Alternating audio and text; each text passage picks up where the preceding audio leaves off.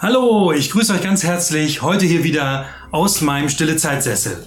Vor kurzem habe ich mein altes BWL-Buch aus meinem ersten Beruf hier beim Aufräumen wieder gefunden und ich habe ein wenig darin geblättert.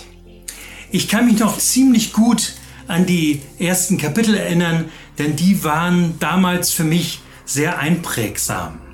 Da ging es darum, wie Wirtschaften eigentlich funktioniert.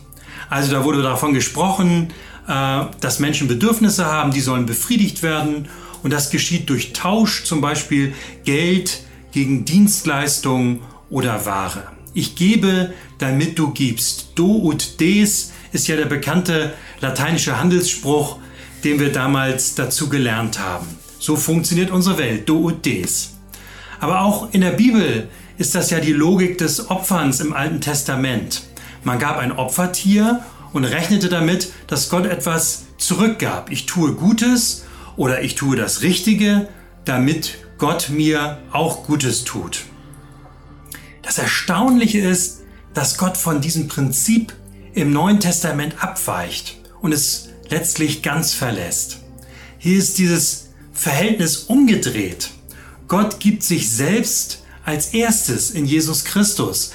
Er geht sozusagen in Vorleistung aus Liebe zu uns. Im ersten Korintherbrief heißt es zur Liebe, und wenn ich weissagen könnte, wenn ich alle Geheimnisse wüsste und hätte alle Erkenntnisse und hätte allen Glauben, dass ich Berge versetzen könnte und hätte die Liebe nicht, dann wäre das nichts. Wenn ich all meine Habe den Armen gebe und wenn ich mich bei lebendigem Leibe verbrennen ließe und Herr hätte die Liebe nicht, dann wäre es mir zu nichts nütze. Also ich kann vieles für Gott tun, ich kann meine Pflicht erfüllen, aber ohne Liebe ist das alles sinnlos. Meine guten Taten stehen dann in der Gefahr, lediglich nur noch sowas wie eine Tauschware zu sein, mehr nicht. Ich gebe nur etwas, damit ich etwas bekomme. Liebe kann aber mehr. Liebe hält auch Wüstenzeiten durch. Sie ist barmherzig. Sie hat Geduld. Sie geht die Extrameile mit. Gott freut sich über eine Antwort auf seine Liebe. Nicht aus Berechnung, sondern wirklich aus ganz tiefer innerer Liebe zu ihm. Und das macht den Unterschied, wenn wir aus Gottes Gnade leben. Aus der Liebe, die wir selbst gar nicht verdient haben.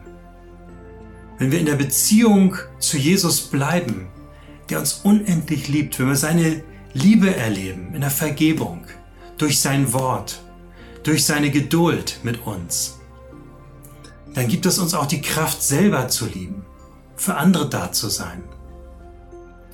Bürsten wir doch mal heute dieses Do-Des-Prinzip mal so richtig kräftig gegen den Strich.